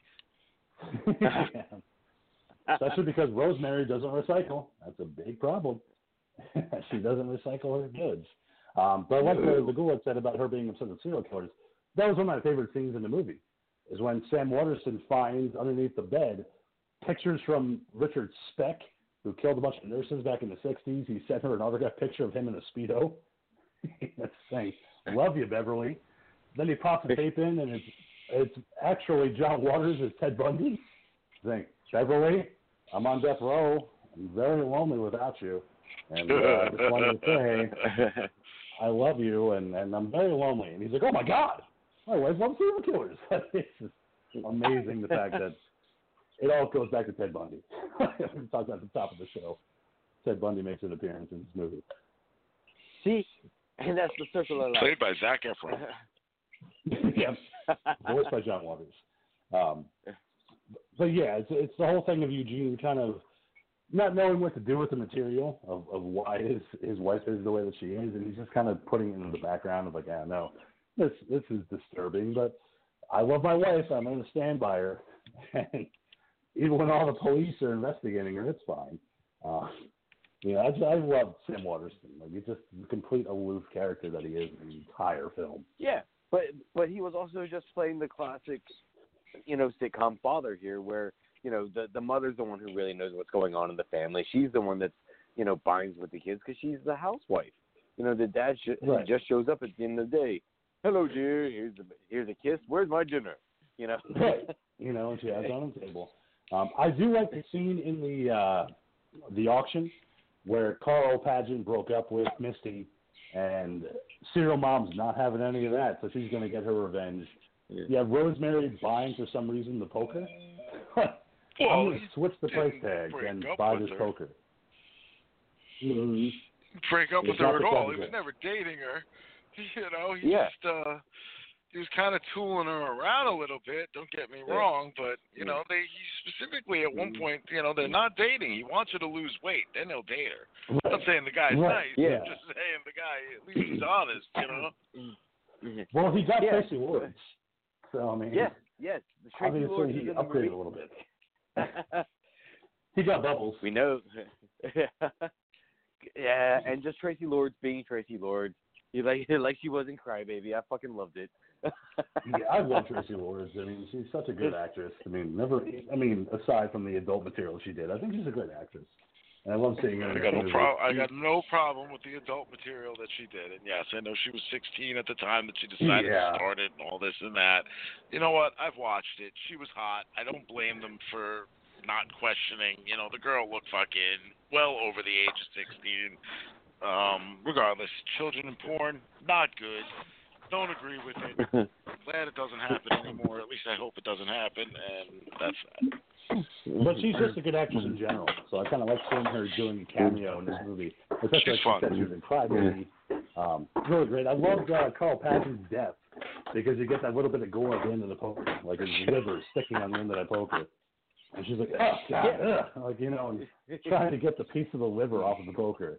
And just bringing it back coated in blood, just putting it underneath the, the uh, table. And, no, that's fine. well, it's not. yeah, but you know, just watching her having to deal with a kill and the awkwardness of what goes on afterwards, and just her still trying to stay, you know, prim and proper, in you know, to- total housewife mode. just, just yeah. And Rosemary finds the poker coated in blood, and she's like, well, that's not good. it's like, yeah, no. It's a murder fucking weapon. It's not just blood; it's gore. Yeah, it's gore. because they find him dead, and she. I love the fact that she flushes the toilet too, after she kills Carl. Of course, you can't have Flushes that the pee sitting in there. No, she's got to clean up the disgusting. toilet. Yes. Right, but while all this going is going on, we have a peeping tom that's been hanging out in the bathroom the entire time. Don't forget that. Mr. Pickles. Mm, what a naughty fella. Yeah, quite the naughty fellow. Marvin Pickles, who shows up later in the movie in the trial. Um, he writes on yeah. bathroom stall walls. he, he just has that Yes, ability he to do it. He is a defiler of the bathrooms as well as ladies' privacy. Yeah. Um, and then I like the fact that because this is the problem that I had uh, with with this movie at a certain point. Is that Scotty, like we talked about, played by Justin Whalin, he's friends with Chip.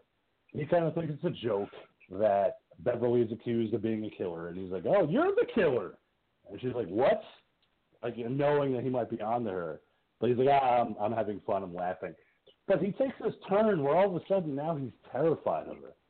And I didn't But- really kind of understand where that turn came from because I thought that he would still Okay. remain the same character he was.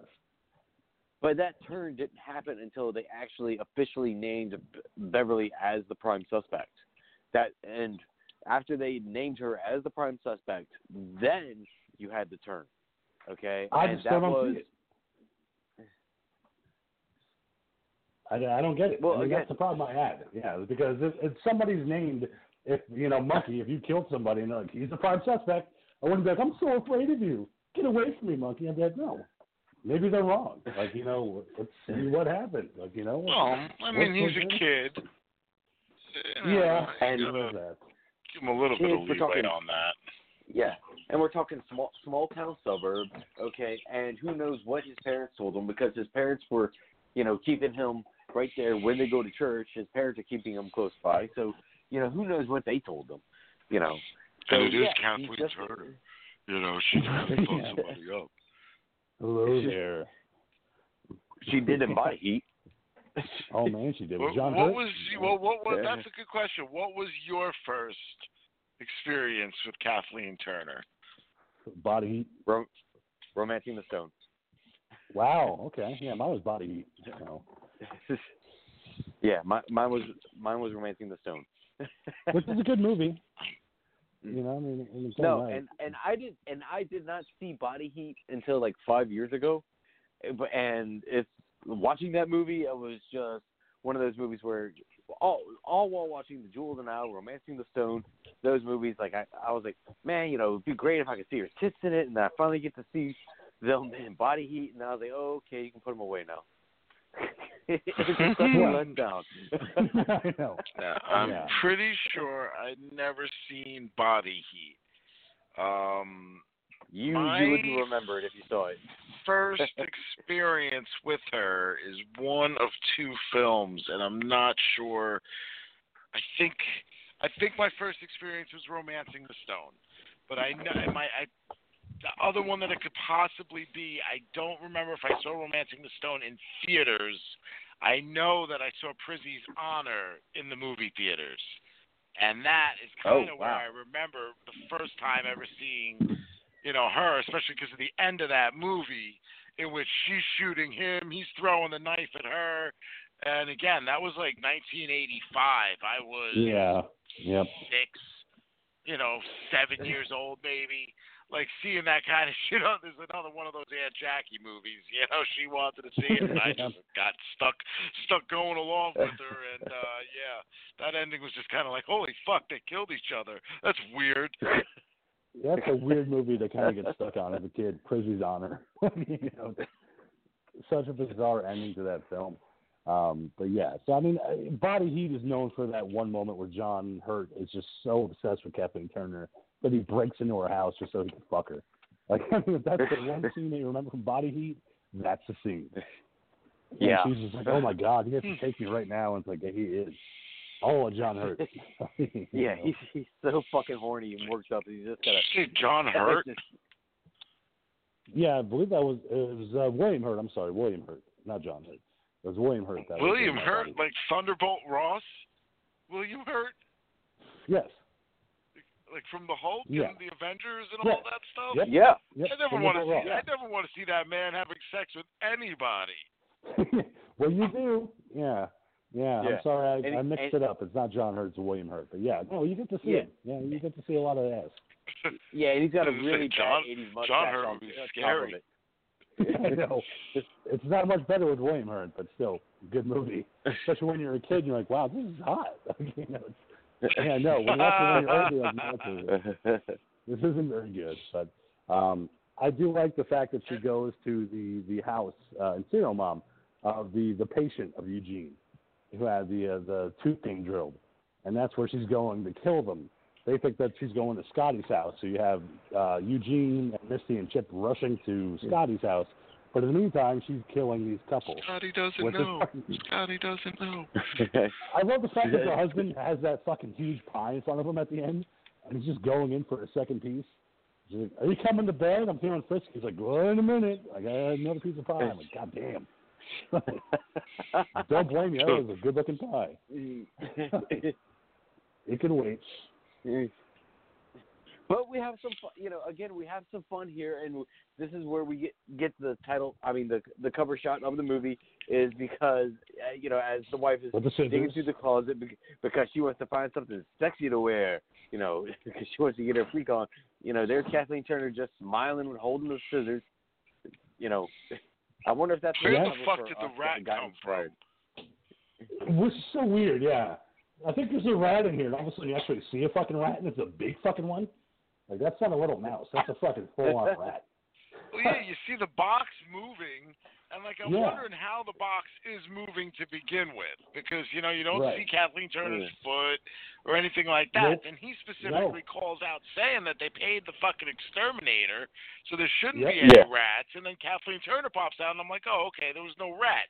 And then there's this rat chewing on the lady's leg. I don't know, dude. Yeah, it was such a bizarre scene. But then she gets killed, and then when the husband goes to investigate, she's throwing that fucking knife with expert the scissors with expertise and timing. Can't get him though. So he runs out of the house and she kills him with an air conditioner. I love the air conditioner used as a weapon. just, yep, just fuck it. As an Just HVAC guy, there's so fucker out. many people I've wanted to do this to. I believe it. You know, and and like we Right. talked about, there's the uh Mm. The church scene where the cops come in and they're, Whoa, they're whoa, whoa, gonna whoa, whoa, arrest whoa. her. no, no, wait, you got to back up. You got to back up first because this is when we get introduced to the ghoul in his element. Because while that's going on, you know, the rest of the uh, family goes to Scotty's jerking off. Scotty. Yeah. We kind of talked about that though, with his obnoxious jerking off. Like, I'm sorry, nobody's jerking off like that. yeah. Not even Nobody me. is- yeah. No, nobody's being that theatrical with their jerking off underneath the I'm fucking tender. blanket. Uh, See, Yeah, 'cause you're while ripping your watching, dick off. because while watching this, I'm just like, geez, I wonder if this is how the ghoul is when he goes all tantric with himself. You know, No. Not even. Like, no. You're all defensive, like you know. because you can't do that. Like, he was like tearing his dick off. He had no lube. He had nothing. He was just fucking tanking his fucking dick during this scene. Watching the opening credits to a Doris Wishman movie with Chesty Morgan. I'm like, you didn't even get to the fucking movie yet. Like, you're in the opening credits. and you're railing on that fucking cock. Like, come on, dude. At least make it to the opening scene. Yeah, but you know, then we have Misty and Chip and Dad come running in, and then the cops come running in because they were fo- following them. You know, so we have that lovely uncomfortable moment of Scotty just being uh, extremely upset. Well, because he came at the exact same time when they came in, so it would have been great if you just made eye contact with all of them as he came at the same time.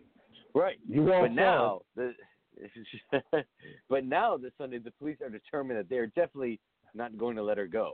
Are they? We gotta get this I'm bitch. they kick.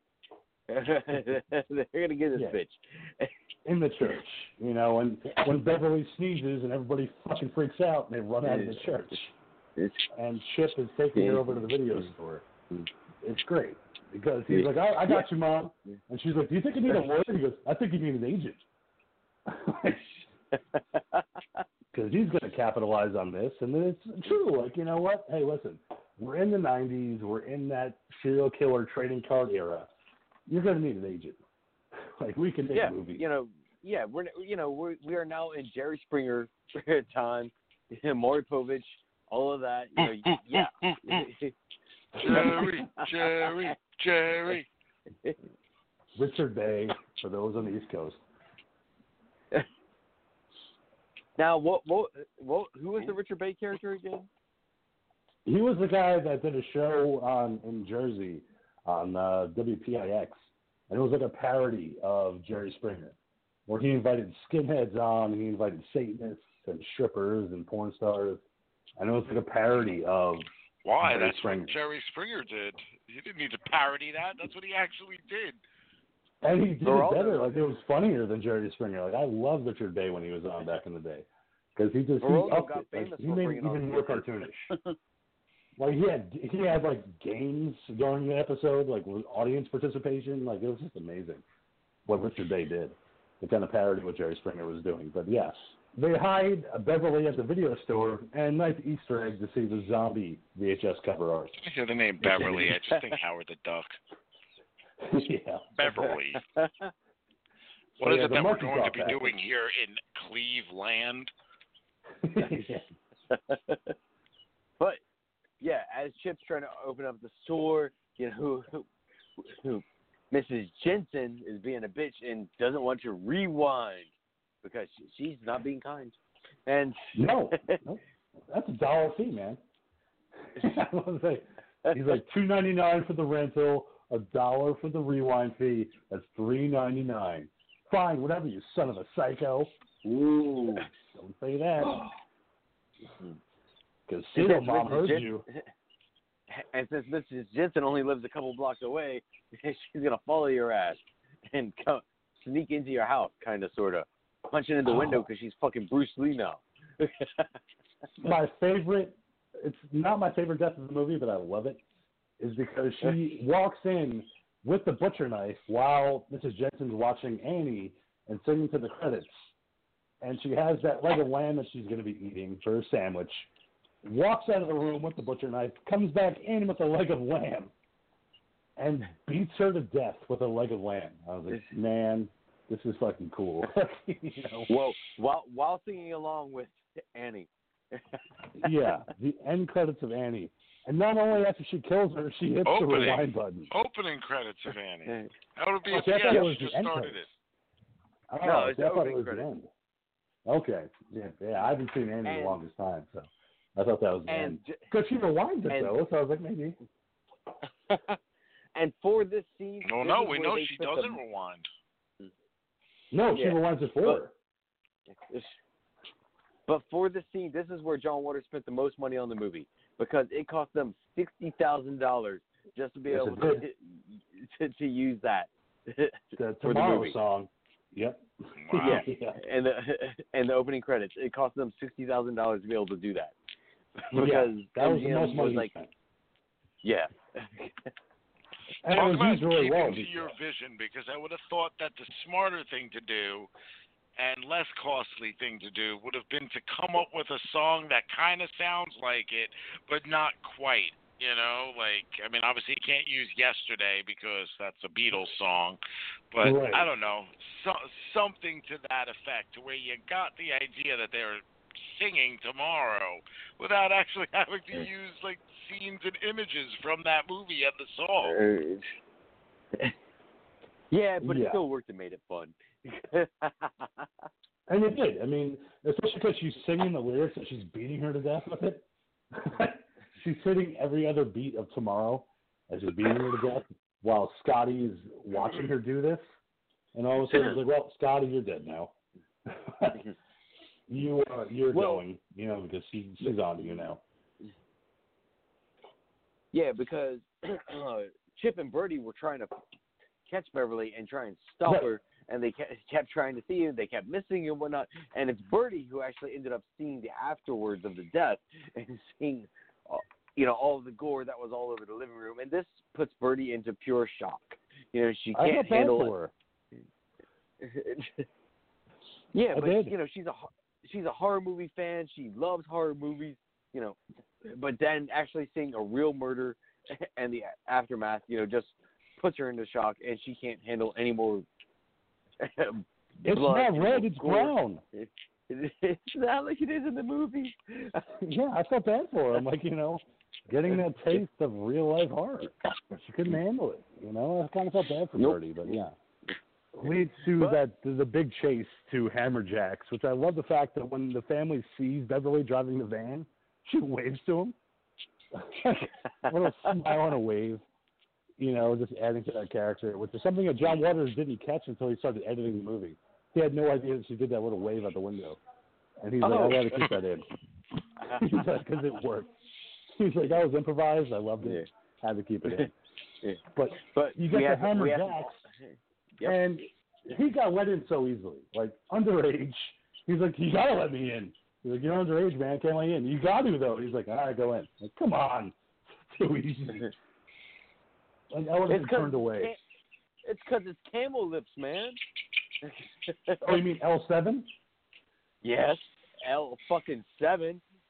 God, I love that band back in the day. I was a huge L7 fan back in the 90s. So, yeah. Revisiting this movie now and seeing them in the band as Camellips with the actual camel Camelot pants. I such a great time. yeah, and, and they're up there performing a song which they wrote exclusively for the movie, Yes, which did. has been, uh, and not too long ago, L7 went and remastered that song and put it onto a new CD that they've got out. Um, Yeah, it got released a couple months ago. Yeah. Yeah. So sweet. But that's my favorite death in the movie is Scotty. When he runs up on the top of the stage and you have Beverly confronting him and setting him on fire. And he's running around on the stage on fire. And the audience is like, hell yeah, yeah, baby burn. Like, you know, nobody's helping this guy. And you have the lead singer of the band breaking out the bottle of liquor, drinking some, and then spitting it onto his body so he wakes up even more. I was like, this is so good. this is such a good death. And the whole audience chanting Serial Mom as she's just standing in the audience and just bouncing to the music. Yeah, and yeah, she's, she's bouncing along to the music, and that's when the cops come and raid in the place, you know, and take her away, and everyone's all pissed off that they're taking away Serial Mom. right. As they should be, because they love her. Yeah. You know, they love this weird woman that likes to kill. Um, which leads to the trial. I also I also think though this was you know one of those commentaries on you know things like we saw in I mean to a degree even in the '60s with the the the whole Manson trials. Yeah. Um, you know this is a response to things that we saw with Ted Bundy and them and all the women that were attracted to him and showed up at you know at the courts and stuff like that. This is just the the opposite sex. You know, like what would happen Yeah. if it was a woman that was the serial killer?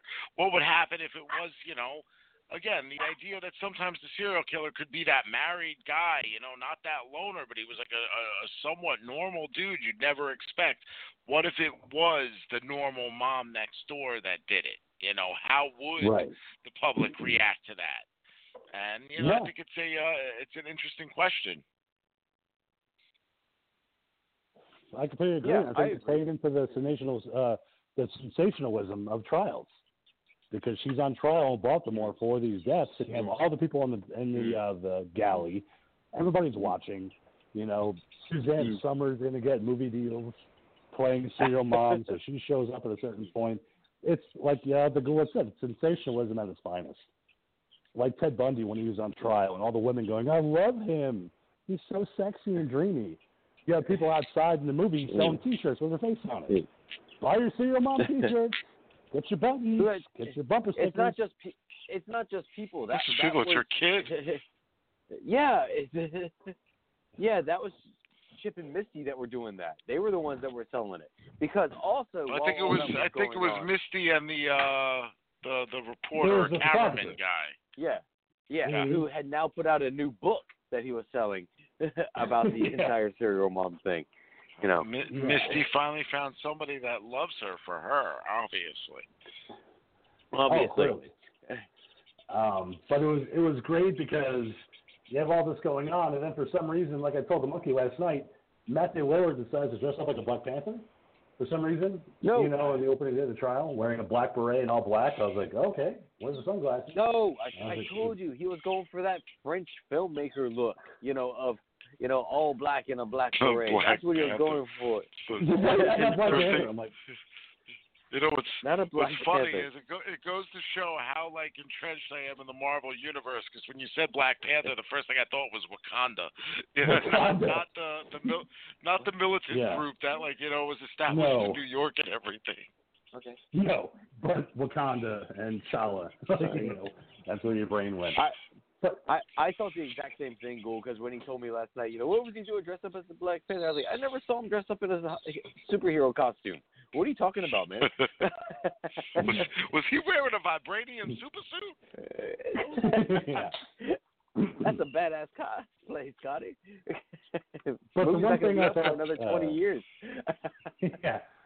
The one thing I thought was interesting is during the trial, we have juror number eight who wears the white shoes, and this is what Beverly's upset about, is that you don't wear white after Labor Day, and she keeps wearing these white shoes. Pinballs. That's Patty Hearst. And to me, Patty Hearst is a big fucking name in American culture. And the monkey didn't even know who she was. And I was kind of surprised Yeah. because I, I think Patty Hearst is a big name. If you talk about Patty Hearst, you think about, you know, the Symbionese Liberation Army in the 70s, her kidnapping Wasn't and she brainwashing. like kidnapped and all that stuff? Like I, I Yeah. vaguely remember it. But John Waters, back in the 90s, put her in a lot of movies. So he did. But she was a big John Waters player. She was in Crybaby. Uh, she was in a couple other movies he did, like Serial Mom. Uh, I'm trying to think of the other couple movies that she was in. But she was a big John Waters player uh, for a while. So I kind of thought that was cool that she was in this movie because I'm like, oh, it's Patty Hearst. Like, you know, that's a name. You know, she was a big part of the 70s. She was iconic. You know, and now she's just juror number eight with the white shoes. This is true. Mm-hmm. But then we sit there and have that she, you know, Beverly has now decided to go ahead and defend herself because, Well, What, you know, Ted? He, well, Beverly he, Beverly tries to tell her, her lawyer about the juror that is wearing white shoes after Labor Day, but his her, her lawyer just won't listen to her. Nope. You know, and she wants to defend herself, but she does it in such a cool Well, way. very again, very Bundy. You know, the Yes. whole fact Yep. that, you know, my lawyer's this, he's not, you know, doing what I want him to do. She's obviously more intelligent and capable of doing all of this. Uh Obviously. like I said, you know what's funny is is we watched the Bundy movie this weekend and Yep. now watching this movie too, I see the correlation, which I wouldn't have expected. You know what I mean? Like when I, Right. I like I said, I've I've never seen this movie, so the last thing I was expecting to see was anything that would tie into something that I literally just watched. You know, the the two nights before. but it does in such a great way. And uh, opposed to Bundy, Serial Mom does a great job at defending herself. You know, of getting these witnesses onto the stand. You have the one witness to the uh, Mr. Huggins, uh, the car victim, and the victim that's the, the witness herself was high. So she's laughing the entire time, and she's like, "Well, clearly this isn't a good witness. She's high right now, so we can excuse her." you know, it's she's going through these witnesses at a rapid clip. Well, Just, you she's know- trying to, you know, tease Mr. Pickles with her pussy. Oh yeah, that whole thing had me cracking up because I'm like, how? How is he fucking so turned on? Just her clicking her fucking legs together. Hey, remember, she's he a was PP Tom. He's a peeping tom, Yeah. so for him, that is Yeah. what's going to get him all all hot and bothered. I loved it. He's like, I didn't see anything. I don't even know what you're talking about. I don't even know why I'm here. I'm just telling. I'm just saying what you told me to say. yeah, Yeah, and I love uh, when Rosemary goes up to the uh, the stand and she's like, "Oh, really?" She's like, "You think I did all these things?" She's like, "Let me ask you something. Do you recycle?" Well, no. And like, oh my god! the entire audience is just in shock that she doesn't recycle, and she's like, "See, this is why this witness is incredible because she doesn't recycle." Moving on. and and they were her and they were her scissors found at the uh, murder site too. Yeah. And then she And- writes down Mr. Finkel, who she gets the curse on the stand, which I thought was great too. She's, she's found in contempt of court because she can't stop cursing. Mouths the diva says fuck hi, you to her. gentlemen. She's like, well, fuck you, Beverly. And oh, well, you know, contempt of court. So flying No, through and the then she- yeah. My favorite stuff in this movie is her and Mink Stole going back and forth. I Love mean, it, they yeah. really cracked me up. The whole fucking prank phone, like I like prank phone calls as it is. You know, it's, it's an avenue of comedy that I appreciate and enjoy. So just seeing that that go down between Kathleen Turner and Mink Stole, just every time, you know, from the early phone calls to to this explosion here, just killed me. yeah. You know, one more out of you, and I'm going to hold you to court. Fuck you. Fuck you, Beverly. you know, what, you motherfucker. You cocksucker. She's so good at like the like the Ghoul. She's so good in the role. Um, and it leads to Beverly running through all these witnesses, and it's like obviously the prosecution doesn't have anything left. So it's like, well, obviously, uh, we're going to find you innocent. Like you're not you're not guilty. Like you know you proved your point. But I love the fact that Suzanne Somers at one point comes into the room and they're just obsessed with Suzanne Somers. Oh my God, I love you on Three's Company. Well, They what year was the this fact- again? 94. So this was post Okay, so this was also after the OJ trial, which Before. This was before. What year was OJ? I always forget. I think that was 95. Yeah, the- Because I, I, yeah. yeah, this yeah this was before OJ man. Mm, Sorry. because I could have remembered somebody saying that it was actually before the OJ trial, and they said just a year later, OJ was put on trial for his crimes, and that kind of you know. That would have been what's okay. So it would have been filmed it was- before, but Right. possibly coming out around the same time because the trial was in June of '94. Okay, so yeah, it could have No, come out around the same time. The movie itself, yeah. No, the, the the trial of OJ was January twenty fifth, nineteen ninety five through October second. Mm. Okay, but the the Bronco chase could have been in '94. Uh, let's see here. I gotta sit there and do some. Do, Or was do, that do, '95 do. as well? That was June ninety four. The the chase was ninety four. Okay, Okay. there we go then. Yeah, yeah, but still, this was definitely. And this was released before- in April and- 13th, 1994. This movie was released in April. Yeah, So that was just a couple months Yeah. later. The OJ thing happened. So See, definitely maybe before OJ watched this, and maybe OJ was watching Serial Mom and lost his shit. It's a possibility. Maybe, maybe somebody Yeah. insulted him in the family, you know, and it, it just pissed him off. maybe they wore white shoes after Labor Day. Oh, should've them watched Serial Mom. motherfuckers. yeah. I'm gonna kill Nicole now because your mom said it's okay, and I'm gonna get cleared of this. Damn But you, yeah, mom. you know, Allegedly. Be- yeah, but Beverly's cleared of all charges, and you know she's coming home. You know, and, and everyone's trying to interview her, and then she goes to our girl Patty Hearst, where she has a word with her about wearing But white not shoes even after that. Labor Day. Before you get to that, monkey, I love the fact that when she gets acquitted of all charges, you have Eugene talking to Misty and Chip, and he's like, "Well, what do we do now? like, what? uh Yeah, she's cleared, but what do we do?" And he goes, "Well, I guess we let her come home."